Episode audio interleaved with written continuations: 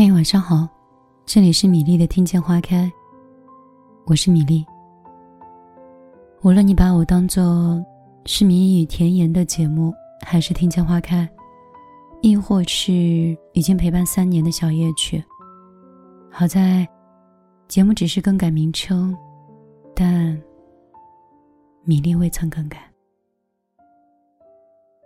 这段时间我一直在努力的调整。更新节目的频率，我也是想学着与时俱进，去看了很多平台，也看了很多人。后来发现，无论形式的变化有多少，其实安抚的最好的方式，还是一场真诚的心。昨天是跨年夜，所以我睡得很晚。一天起来之后，整个人很疲倦，既没有做节目的心，也没有分享的欲望。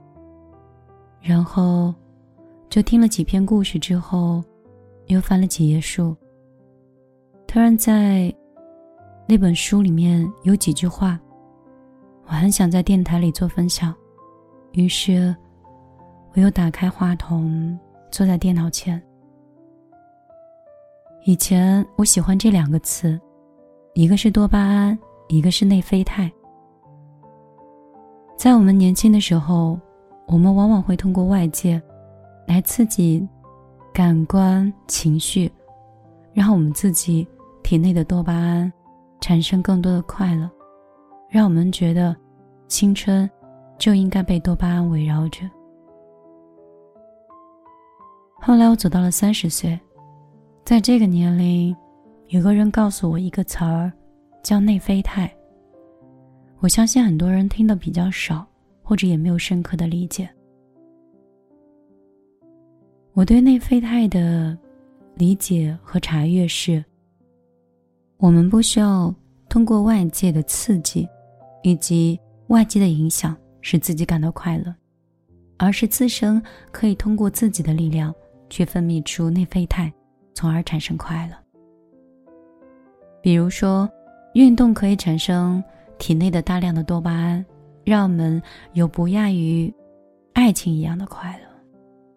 内啡肽，我把它称之为独处，在一个又放松又舒适且充满阳光的房子里，这种内啡肽在一顿健康的早餐。或一个简单又舒适的晚餐之后而产生的愉快感，而这一些是不依靠外界的影响以及他人给予的情绪，也可以让你觉得很快乐。今天学到了另外一个新词儿，叫血清素和褪黑素。那本书上说，在早晨的时候。如果起得很早，晒三十分钟的太阳，你就可以在体内产生出血清素。白天我们把血清素称为血清素，但是晚上就变成了褪黑素。因为我们经常会发现一个很特别的现象，就是说，当我们前一天晚上觉得非常愤怒，或者是觉得非常沮丧的时候，在这个时候不要做任何决定。也不要说出言伤人的话，甚至也不要苛责自己，让自己懊恼，而是去睡觉，因为在睡的过程当中，我们的身体里面会有血清素的产生，从而让我们的整个大脑以及身心得到很好的放松。所以很多时候，我们在前一天觉得自己完全过不去的坎儿。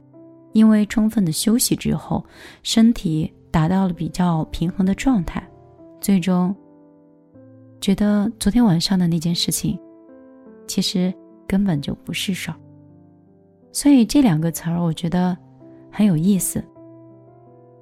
也就是说，那些早起的人，并不是因为早起而变成一个自律的人，也并不是因为早起而变成了一个幸运的人。而是我们的身体的科学的机能里，如果在早晨比一般人多了血清素之后，我们的情绪会更加的平和，处理的大脑的运转速度也会更加的平稳。这就是为什么那么多专家告诉你，解决抑郁、焦躁、焦虑等各种各样情绪的时候，是不要熬夜，早睡早起。我之前只是听最后的总结，但没有想到，在科学的一个日本的作家的科学的剖析下之后，原来是可以存在这样有趣的一个现象。我现在记忆力不是很好，我就很怕，在第二天我就会忘掉今天想跟你分享的这些。还有在这本书里面也讲到一个很有趣的故事。大概讲的就是我们之所以开始变得暴躁、焦虑、自私、抑郁等各种各样的特征，其实大多是因为我们依然是利己而无利他的。因为我们做一件事情需要别人对我们去回应，需要别人会知道、会感激。也许哪怕对方没有实质的回应。你得让对方知道，我做的这个事情其实是为了你。其实，如果是这样来看的话呢，也是一种利己性。但是，那些心态好的利他性的人呢，就是把帮助别人和为别人能做点事情，可以当成一种快乐。我把这种快乐称作为是一种大爱。书里面写。说，所有的职业当中，幸福感最强的是护工。有人说，护工又脏又累。其实，护工就是，尤其是公益的一些义工，他们做的很多事儿是不要求回报的。他们希望他们做的事情可以在另外一个人或另外一个团体或某一件事情上可以发酵。如果这个事情可以做得成，或别人在此得到了更多的好的回应的话，他们就会觉得很开心。所以，快乐跟幸福的这种情绪的产生跟分泌，就抵抗了我们很多生活中的那些不好的一面。我一直都在做一件减压和，嗯，释压的动作，尽可能不要求别人，尽可能的不苛责自己，努力的做到早睡早起，嗯，不再要求数据，不再要求业绩，不再苛求谁很爱自己，所以在这个过程当中，生活开始变得很美好，很豁达。今年是二零二二年的第二天。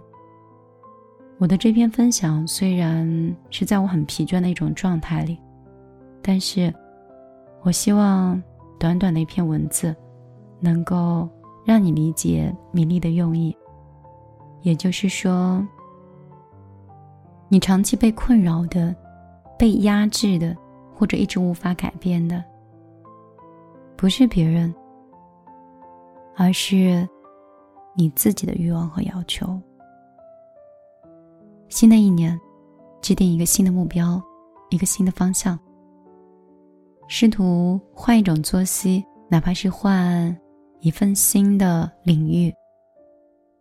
无论怎么样，请记得，一定要快乐呀！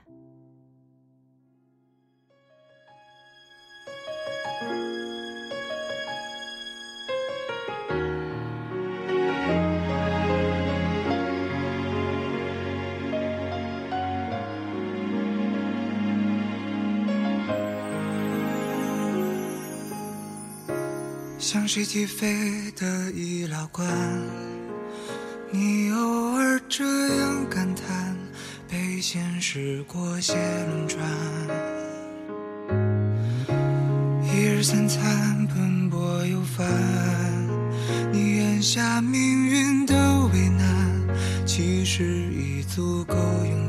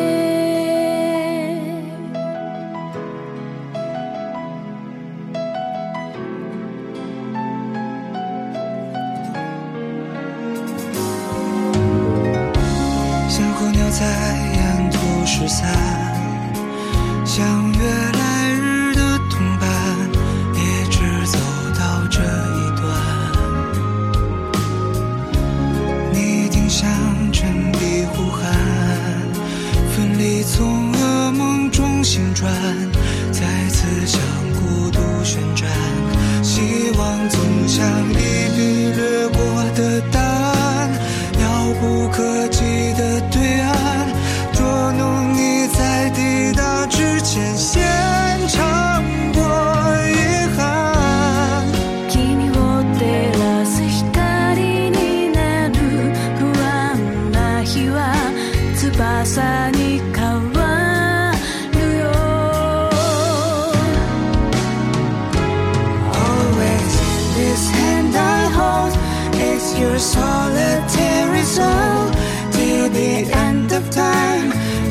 stay